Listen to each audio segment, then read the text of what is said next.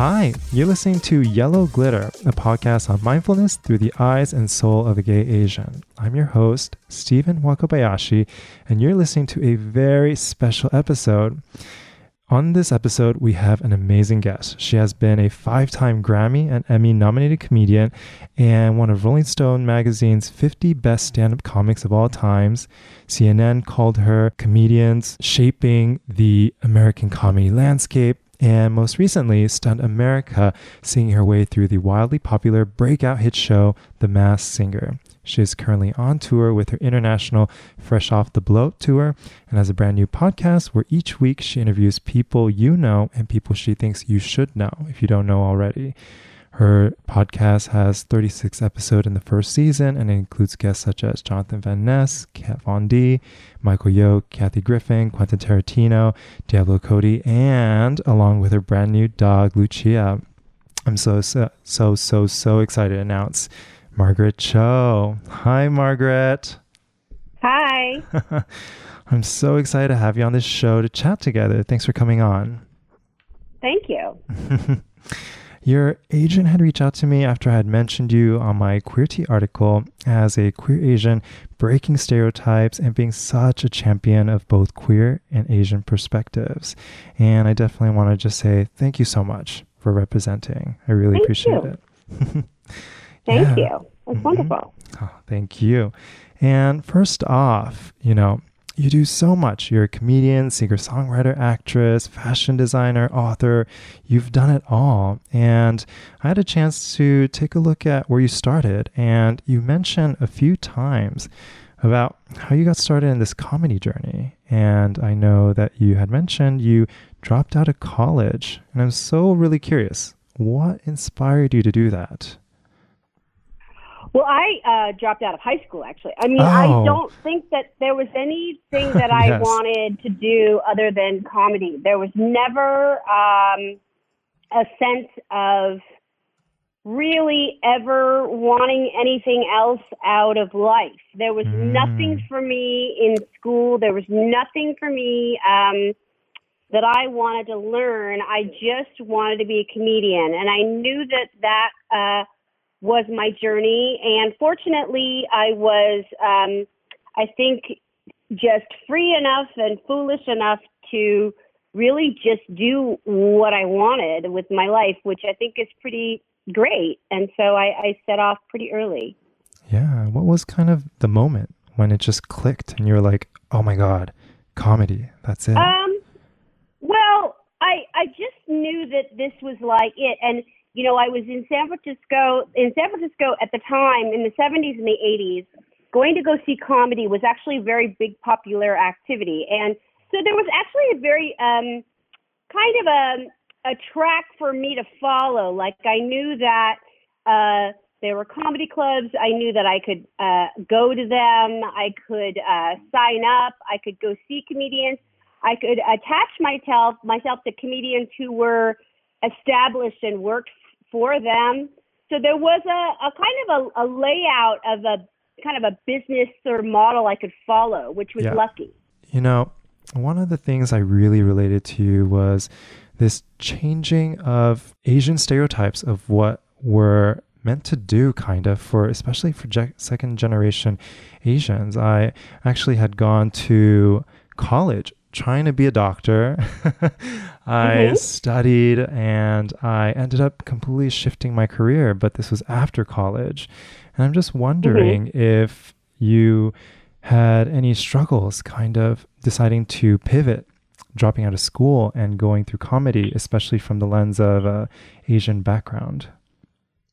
Well, I started so young that it was really Ah, um, I didn't have to really shift anything. Um, you know, and of course it was upsetting for my family, but I had always been kind of a rebellious kid anyway, so they didn't expect a lot from me. Like I um, kind of rejected everything fairly early on, and so to the point of like they just didn't they knew I wasn't going to do what they wanted. You know, like I um.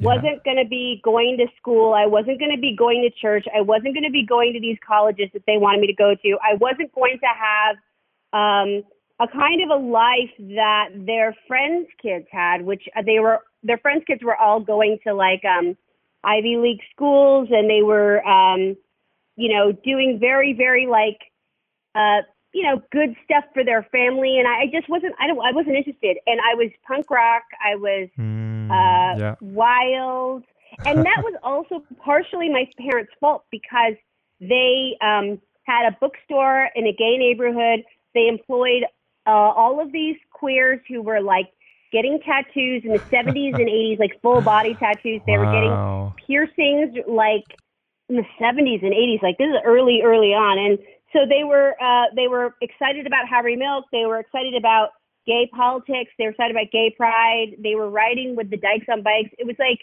my family were in this sort of like queer society already, and so they uh, introduced me to these possibilities that um, were not available to me as a Korean kid, but were as a queer kid. Wow. Yeah. How did they end up with a uh, a bookstore in the queer neighborhood of San Francisco? I'm so curious. Well, they, um, my father was always Yeah. very uh, literary. He loves reading. He loves books. He loves writing. Um, he loved San Francisco because he wanted to have a bookstore like City Lights, which was where like the Beats Road in 60s in San Francisco North Beach. And so he wanted to have a bookstore like that, that bookstore that was a community center. And the one that was available was uh, Paperback Traffic, which was on uh, Polk Ah, Street in yeah. the 70s. And uh, so he bought it. And buying into this bookstore, he bought into um, the queer community there.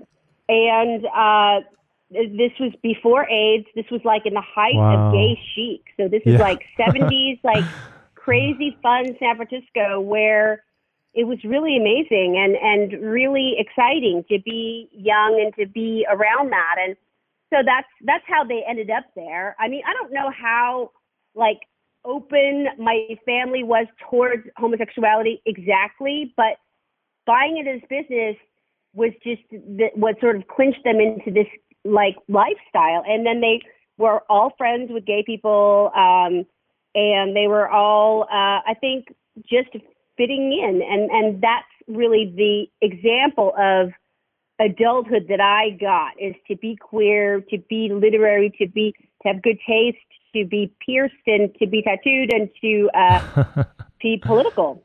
yeah. Wow. And during that time, there was so much happening in San Francisco too. It was kind of the epicenter of the queer movement, Right. right? It was so alive and then it was so dead because AIDS came along. This is sort of right before AIDS and then so you saw how how exciting it was and how great it was and then suddenly the disease and suddenly this plague and suddenly everybody was gone and it was really shocking and really fast and really a mystery um, but it was also um, the truth of what happened and then the community um, coming back after that was really it took a long time Yeah. um, yeah. And to witness that was really incredible too Wow. Wow, wow, wow. How was that like just seeing that shift, you know? It, uh, back then, you know, when AIDS was starting to come up, people with AIDS were not even admitted to hospitals, you know? right And I it was shocking it was very shocking How was that? How was navigating it was that? really just just just devastating Yeah.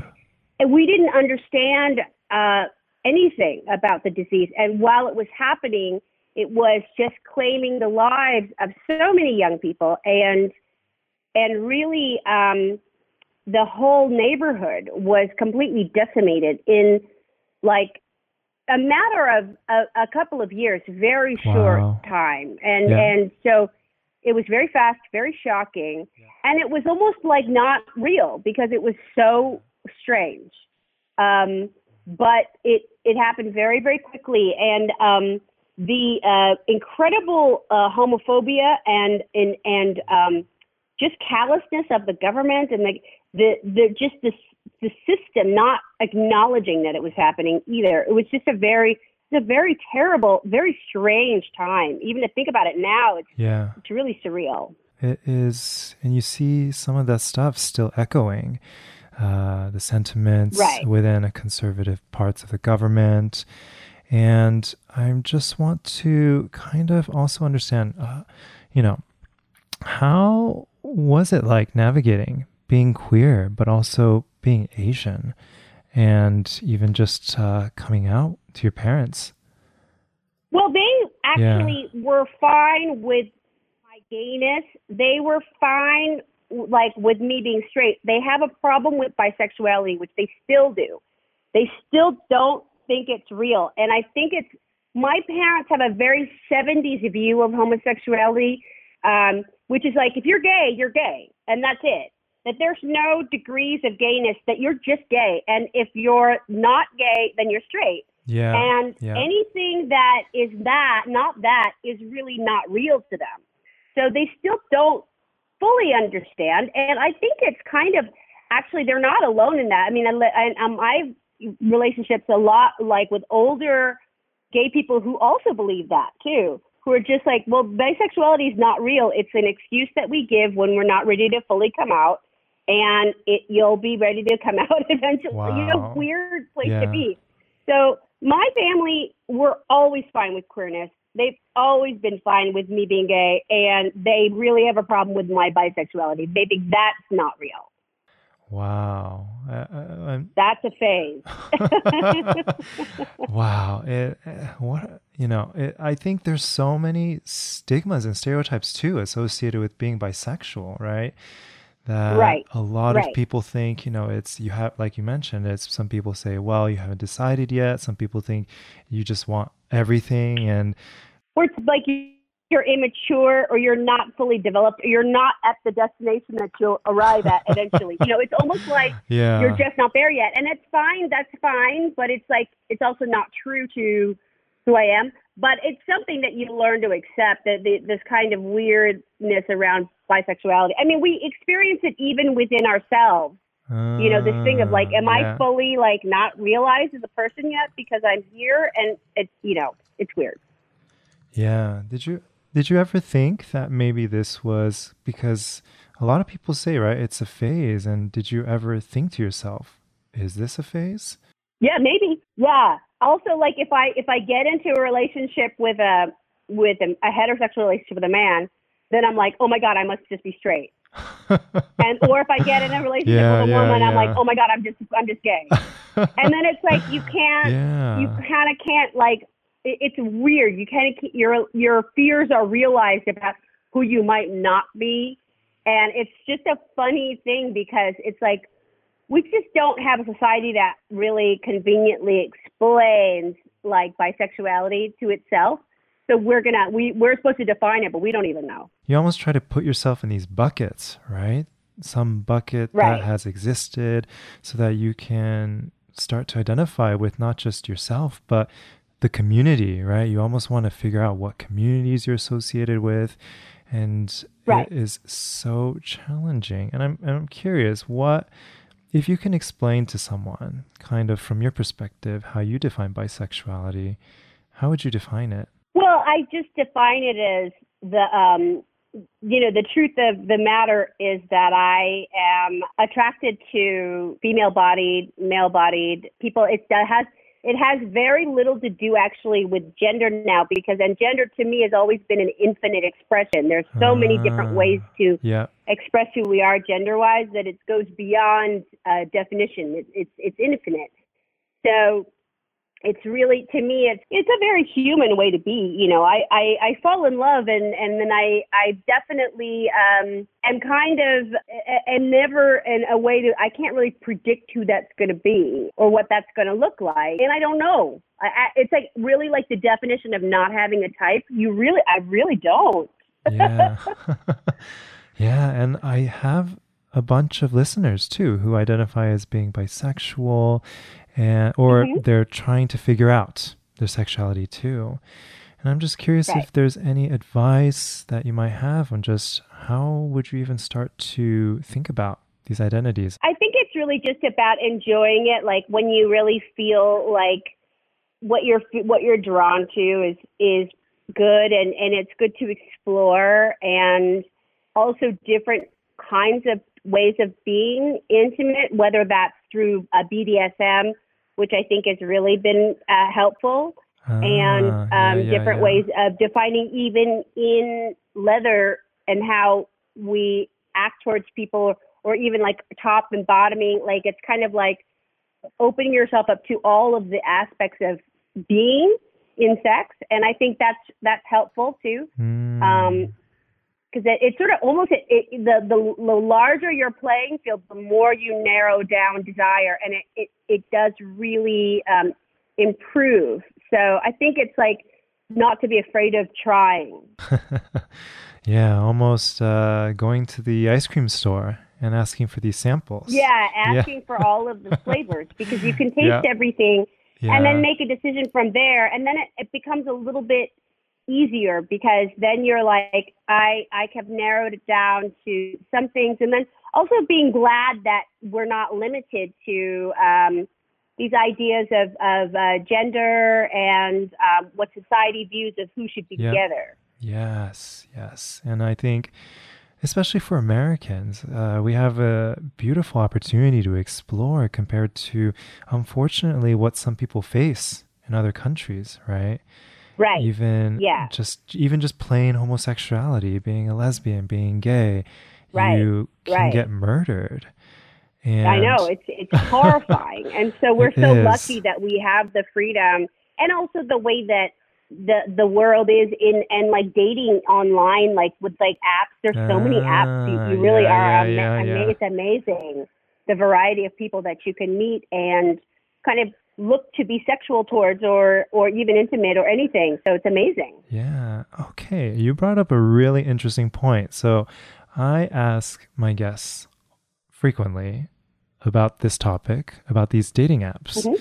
and they have many thoughts about it. And I'm just curious, what are your thoughts on these dating apps right now? I uh, well, I love it. I mean, Yeah, yeah. I have not been single in the age of apps, so this is my first year of actually getting into it, and I love it. Like, I really excite. It's exciting because I get to meet all sorts of different people uh, who I would not necessarily meet, and with different age ranges, uh, racially different, um, class-wise different, different interests and backgrounds, and and so I I find it really amazing. So I I, I like it a lot. Mm, yeah.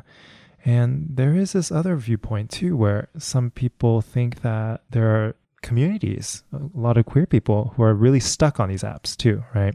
They don't go out anymore, they don't go to bars. And I've also seen a trend where a lot of the bars that we used to go and meet people are becoming fairly empty now. And I'm curious, my thought was, hey, maybe the apps had influenced this too. Maybe. I mean, I think that that's unfortunate because bars have traditionally been like kind of our meeting places, and it, you know, outside of sex or or relationships, they're mostly places for us to be political together, to just hang out, to watch TV, even, Yeah, yeah. um, to just meet and have fun with friends, and so you know, the gay bar in my mind, it's still a very large place in my social structure Yeah. it's part yeah. of my life anyway. yeah. so I wouldn't ever get away from that. Um, and and like if I'm hooking up with somebody, it it's easy to meet at bars, but it's also most likely that I would meet them in a different context somewhere else. Ah, yes. Somewhere safe, right? Yeah. Always. Oh yeah, that you got to make sure they're not don't kill you. And then like you have to make sure like it's the right person. I mean, you know, because a lot of people catfish, so you don't know Oh, yes, they do. and what's going on. Oh my god. So you don't, you know, you got to be Yeah. safe. Yeah. Oh my god, I've been catfished so many times. I know it's so weird. I don't know why anybody would do that because it's like, what the hell? I mean, Yeah. it, it's just very strange. and it's uh you're you're not turned on, right? When the catfish happens and they show up, you're like I I'm leaving like, now. "Wha- Yeah, like why would you do Uh. that? I don't know. I don't know. And they had have you seen the Netflix show The Circle? It's a it's a social game where they have people either play themselves or a different persona and the entire the entire TV show is around talking to each other on this chat application. And they vote each I other off. Yeah, yeah. And so there are a couple people who go on this show specifically to catfish. And so they talk about Mm. how they choose images, what kind of person they want to represent, and what they want to do as a catfish. And it was interesting because somebody had mentioned the reason they catfish was to break stereotypes, break norms. And I was thinking, huh, that's really interesting that someone would use catfishing as a tool of activism. yeah, that's interesting. I've never heard of that, but I mean, you know, whatever. That's cool, but I think it's weird. Yeah. I don't yeah. like being catfished. I, I don't think I, feel I, I don't think I would Yeah. enjoy it. No, no. no. That's so weird. Yeah, it's very. And, you know, I kind of want to turn back a little bit, uh, turn back time.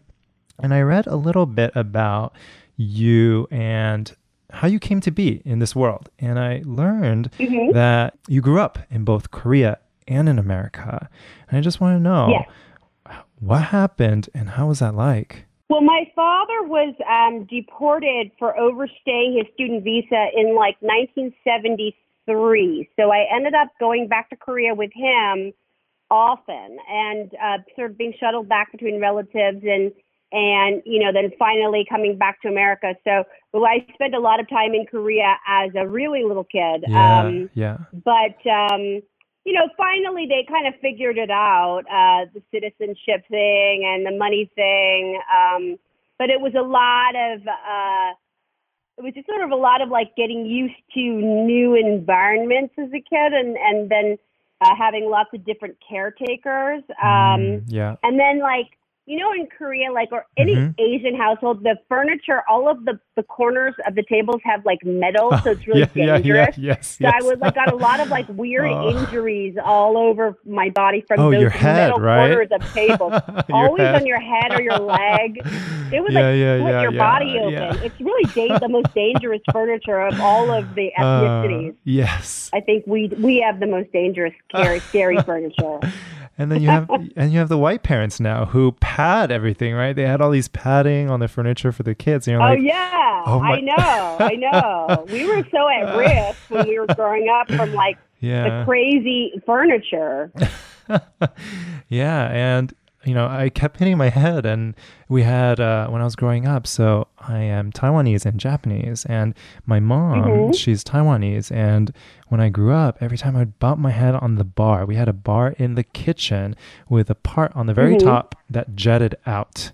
And it was wood. And Ugh. it- yeah, I, I know. And I kept running in the house. And you know, you make these sharp turns as a kid, right? You're like, I'm going to go over there, but let me just go Yeah. zoom. And then I would hit my head, and my mom's like, You just have to do better. Yeah, it's really scary. It's like we just constantly injured ourselves. Um, yeah. And then like toys and stuff growing up in the 70s were pretty Yeah, yeah, dangerous. yeah. Like a everything like big wheels that you would ride in the street and Yeah, yeah, just yeah. scary shit that would like fly off of like the like Star Wars X-wing fighters. They would like shoot out like these pellets Yeah, yeah, that yeah. were always up somebody's nose or in somebody's oh, eyes. Oh, yeah, and It was yeah. always really scary. yeah, and then you just swallow and you're like, okay, moving on. yeah, very scary yeah, shit. Yeah, and and I'm so curious, you know.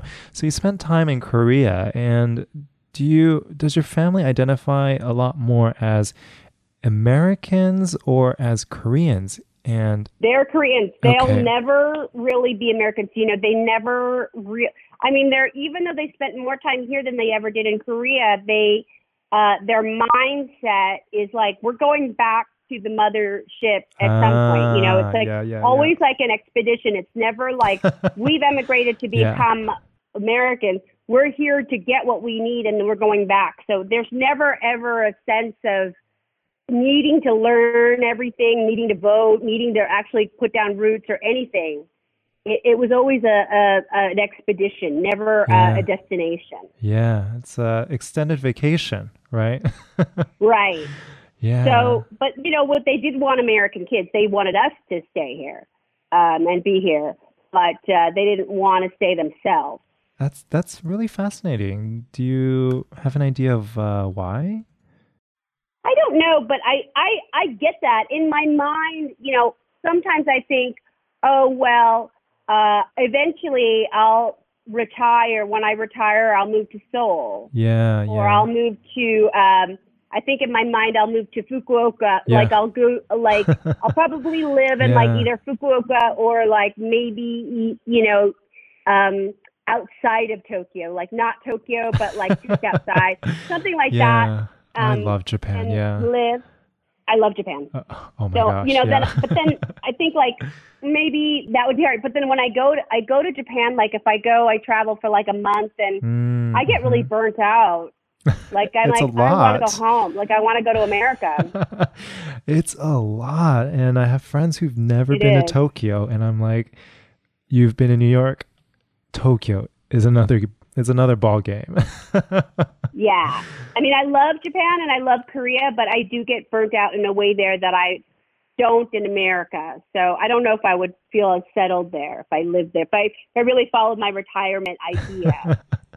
yeah, I'm curious. When you so you grew up in this household, in the Korean household, did you speak English or Korean primarily when you're at home? we spoke English and then they spoke in Korean to us, and we couldn't answer in Korean because they wanted us to be American and not have an accent, Yeah. but they also didn't want to learn English. Ah, So they yeah. they would speak uh, Korean to us, and we would have to answer in English. And Yeah, yeah, because yeah. of that, I speak Korean, but in a very jolty, Yes, like hesitant way. My family also speaks Japanese too, Oh, really? um, yeah, yeah. but they're very like. Um, it had to do with my grandfather. He worked for the Japanese during the war. so they, um, were mo- more comfortable at that point speaking Japanese. And uh, they enjoyed reading Japanese, like all of the books that they had were in Japanese. And so I think that there was more of a comfort with Japanese, Wow, wow, but, wow. Yeah. um, you know, they're actually Korean. That is so fascinating. And this whole, you Yeah. know, I, I definitely relate with it too because I was born and raised in LA and hmm I was in an Asian community while my father was alive. So he was very adamant about being Japanese, but he wanted me to be American too. And so Right. he wanted me to practice English. Uh, he wanted Mhm. to move us towards a very white centric neighborhood rather than to live Right. within an Asian community. And there was Of this, course, yeah. and there was this almost this shedding of an Asian identity. But when you actually shed it and you kind of move away from it, it actually made my so my father passed away, but it made my mother really sad. And I asked my mother, Yeah, I'm like, yeah. and I'm like, well, you wanted me to Americanize so much, but when I had done that, you were kind of sad about it.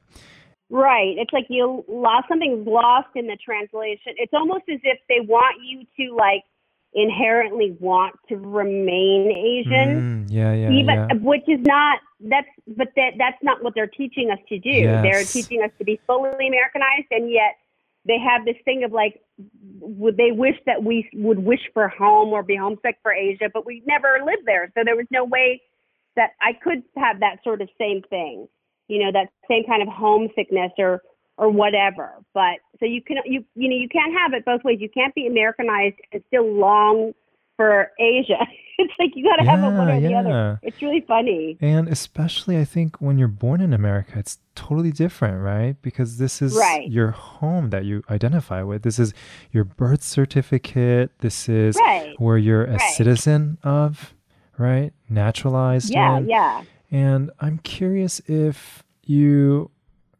So I'm curious about kind of how you grew up with this. You moved back to America, and at the time too, across all America, it was pretty not diverse, right? And right I'm curious if you had any struggles navigating that. Yeah, for sure. Um, and also struggles with my own um, families, their own racism, their own fear about like the other, their own ideas of like what is the right way to be American, like Yes. whether it's okay, we're going to go Christian school, or we're going to go to public school, and all that. So, like, I kind of worked all that out with my parents because they were like, you know, didn't understand, and you know, they had this period in like the '80s where they really wanted to be white, and so I was going to like a Christian school. I was going to skiing, which I think is like yeah. the whitest thing that you can do. it, it is Um, skiing and snowboarding. Yes. Yeah, like super white, and it was just such a it was so preppy. Like everybody wanted to be preppy, and so it was a weird yeah, thing yeah. of like because my parents were suddenly middle class, like suddenly went from like lower class to middle class, and then it was that was a big shift. I'm curious, what what is your relationship with the Korean culture now? Are you prideful of it, Um, or how do you identify I with it? am. Uh, Yeah. Well, now it mostly it's like food related. Like it's like I Ah, need yeah. to go eat Korean food. I need to go to Ah. Koreatown. Like I need to go. Yes. There's like a little Koreatown kind of where I live too. Um, so that like I need to go there. Like I need to go to Korea and eat. I need to go like so to me it's really like all based around food and movies and um going to like CGV like the movie theater in Koreatown yeah, and yeah, yeah. like going to the spas. Like it's like more like the Ah. the Koreanness is sort of the when I reach for comfort, that's what I go for is like the food, the movies, um, K-pop, all that kind of stuff to me is like in a comfort zone. Yes. I had gone through this boomerang. So I was trying to Americanize. My family wanted me to Americanize. And as part of it, I built all of these internalized racism within myself. And Mhm. uh, for the longest time, I ended up not wanting to have anything to do with the Asian culture because I re- was really anti that as a kid. And as I was growing up, I had seen, you know, some of my ways in terms of how I navigated even dating. For example, I had a really tough time dating Asian people. And hmm it wasn't until in the past few years, actually, I had gone back to Asia. I spent considerable time in Japan to really get to Mhm. know my culture and to understand it a lot better that I finally had this love that really grew out of identifying with this as my self and my identity. And I'm curious if you've ever had that boomerang within yourself, kind of coming home Oh, yeah. coming, yeah. Yeah, like I think when I was much younger, and then now it's definitely different. Like now, I definitely, I always had issues like dating Asian women. So I'm dating an Asian woman now who's much younger than me, and it's really shocking because it's like Yeah, it's what's very shocking? Yeah. strange, like feeling of like, oh, this is very uh, subversion of the Ah, uh, yeah, relationship yeah, that I usually have with younger Asian women, which is very maternal.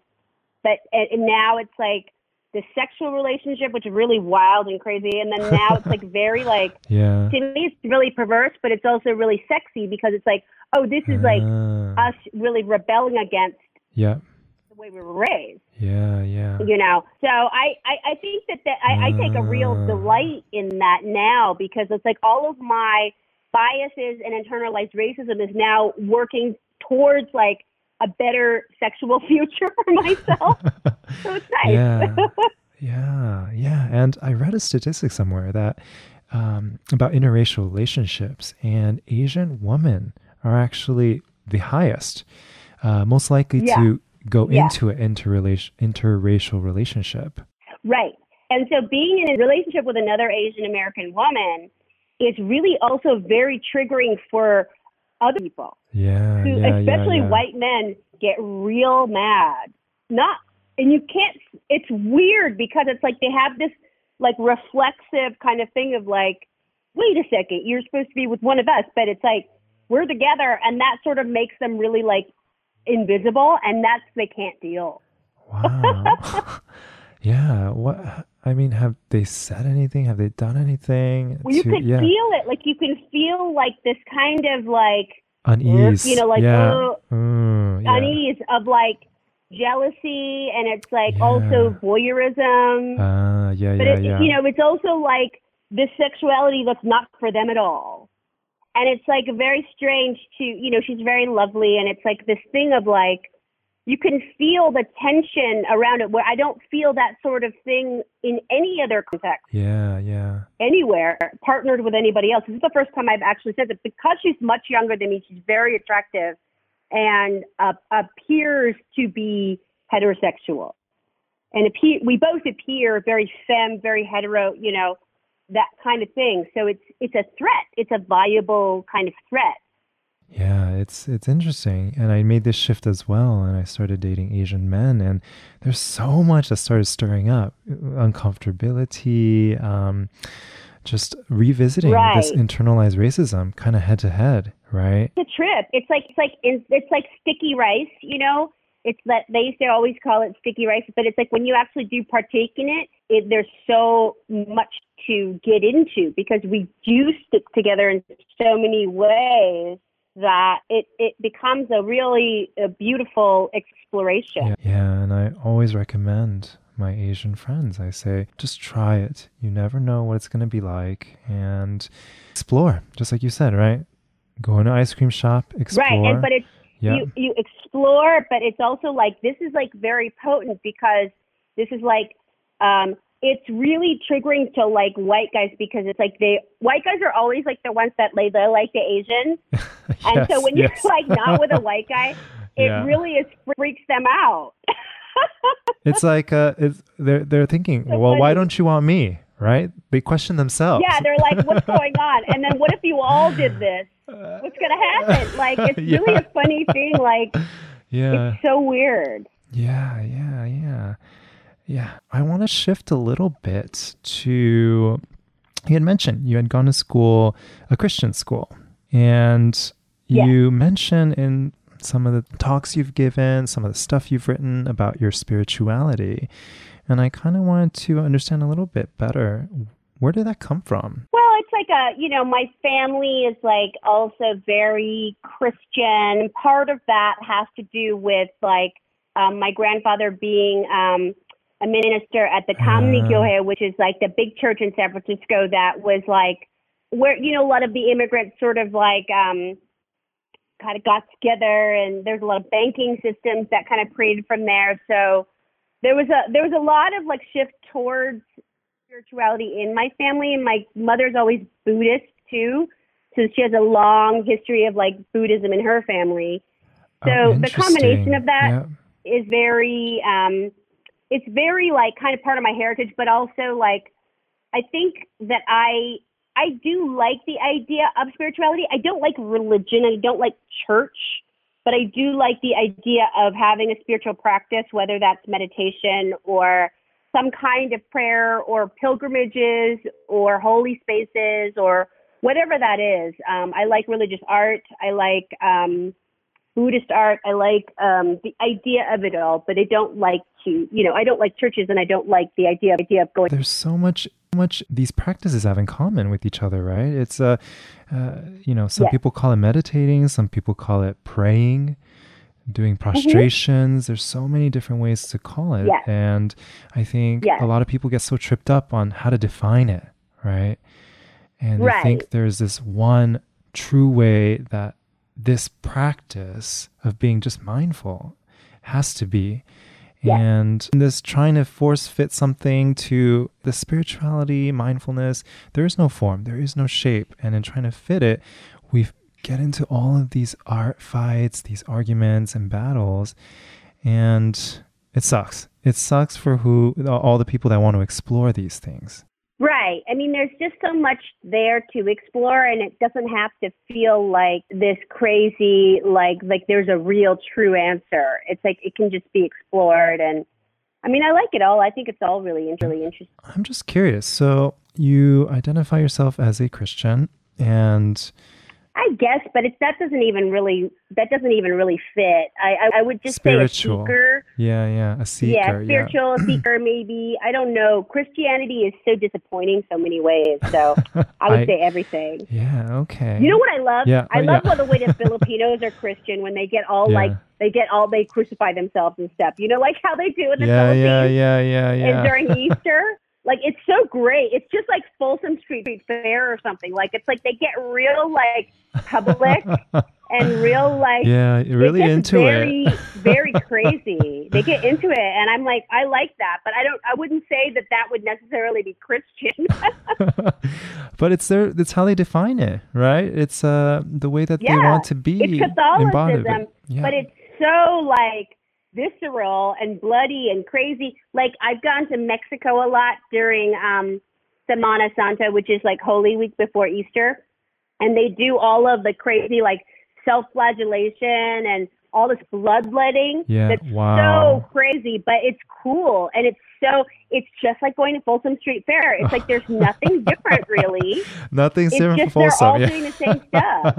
It's great. Yeah, I love. I I always seek people who really challenge the norms. You know, just like push it Yeah. out there and give it your own love it. spin and give it your own flavor. Yeah, it's beautiful. We're all so different, and Yeah. I I think it's largely due to our intersections of our identities too.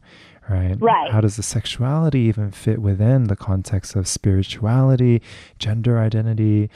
And I had a Mhm. question for you. So, some people find spirituality extremely contradictory with being queer, being bisexual, gay, lesbian, uh, primarily Mhm. because there's so much, so many religious organizations that are really hurtful for queer people. Yeah. And Yeah. I'm just really curious how has it been for you to navigate this spiritual life while being bisexual? Oh, well, I don't buy any of those kinds of ideologies that somehow discount homosexuality or think somehow that it negates your spiritual life. You know, that that's really to me it you don't have a right to say that about other people who have different kinds of sexuality. So I don't believe in that kind of stuff. I do think that, you know, we should be able to seek God Yeah. and also be true to who we are and who we want to love. There should Yeah. there shouldn't be a divide there. Yeah. And a big question I get from a lot of my listeners is how do I even get started? How do I even get into this practice? They see a lot of us. So I'm fairly spiritual. I meditate meditate every day. I attribute a lot of my happiness to it, a lot of my peace, serenity. Yeah, it's great. It is. And I'm just curious, do you have any advice for somebody who wants to get started in this and what has worked for you? Well, for me, it's like a constant. Like I'm constantly in a communication with uh, whatever is divine. That for me, it's like more about constant prayer and constant com- communication. It's kind of like I'm always on the phone with God, but then I'll do my interruptions to do my life. So like life is just like for me like kind of one long meditation or one long prayer and it's interspersed with social activities and sex and so even sex can be prayer too, you know, in its own way or whatever. But it's like, you know, I am um just kind of like down with hanging out with whatever is divine all the time. Um, but you get there through, through, I think, just trying to decide of like, where do I think God is, or what do I want God to be, and that's more of like a choice, like a choice, Some might call it God, some call it Mother Earth. right, right, or spirit, or the universe, or light, or whatever it is. But it, it, it's not me. That's that's the main Mm, yeah. kind of. It's like I'm not in charge. I, something else is, and I choose to call it God, but it can be many names. And when we act from our place of truth, this voice speaks through us. And I find when we do things that speaks and aligns with our truth, and this voice speaks to Yeah. us, it resonates and it's telling us you are on the right path. Yeah, yeah, it's a nice thing, and it's it's good reassurance, and it's just about peacefulness, and Yeah. and I love that. You do comedy, you stand up comedy, but not just that. I see you integrate it so beautifully with activism work. You talk about bullying and sexual abuse. And one, I just applaud you so much for doing this because I also Thank see, you. yeah, and I also see the people who are really uncomfortable by it too. Right. Mhm.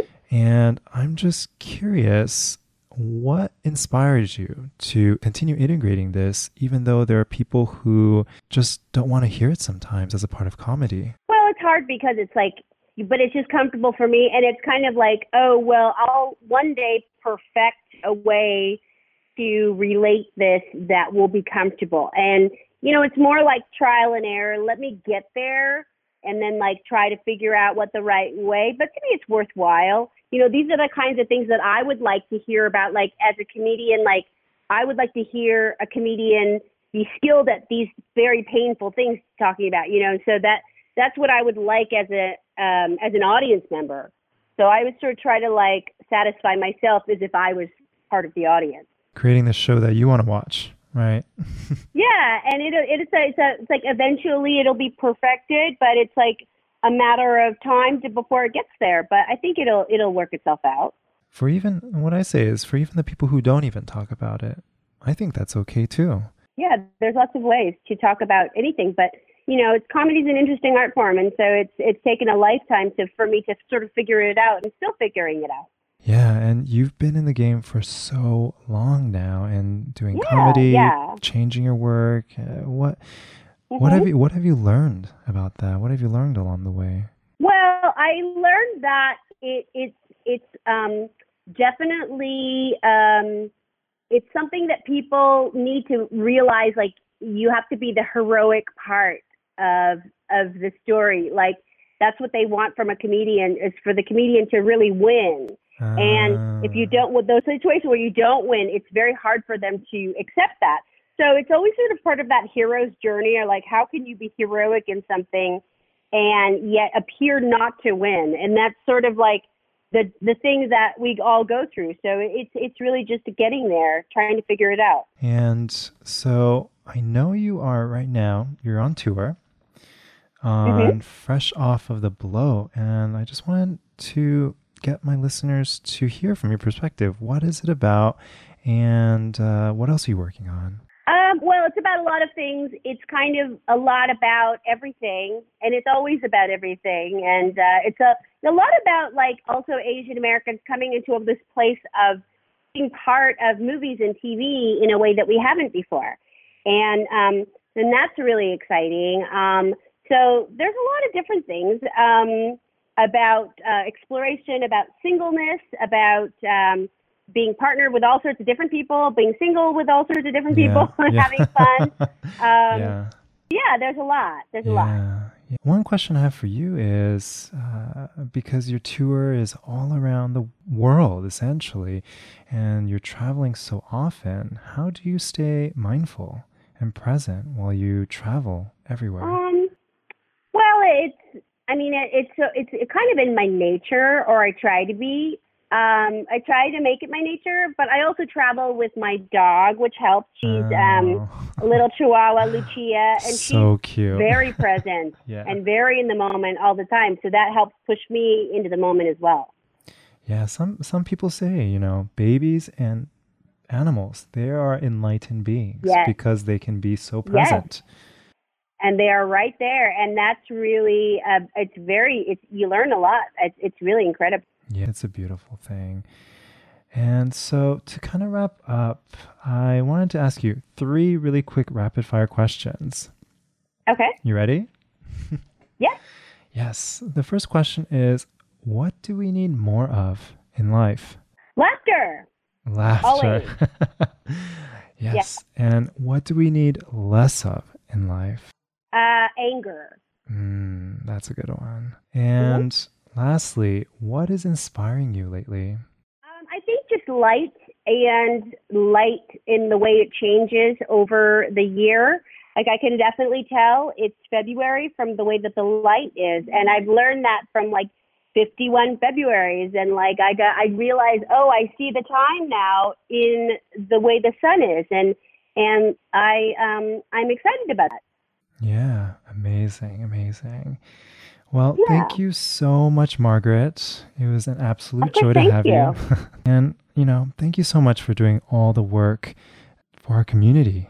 You know, you are a big voice for the queer, bisexual community and for Asian voices as well. So, really, Yes. really, really appreciate it. wonderful well thank you Yes, people are curious. How can uh, people reach out to you and get in touch? Um, I am on the socials at Margaret Cho on Twitter, Margaret underscore Cho on Insta, and uh, at, but just yeah, at Margaret Cho anywhere. Yes, yes. And I love your pictures of your dog. So cute. Thank you. She's so cute. so definitely check her out on her social media. If you also want to get in touch with me, uh, you can find me on social at Stephen Wakabayashi. Well, with that, thank you so much and hope your day can be a little bit more mindful. Bye now. bye bye.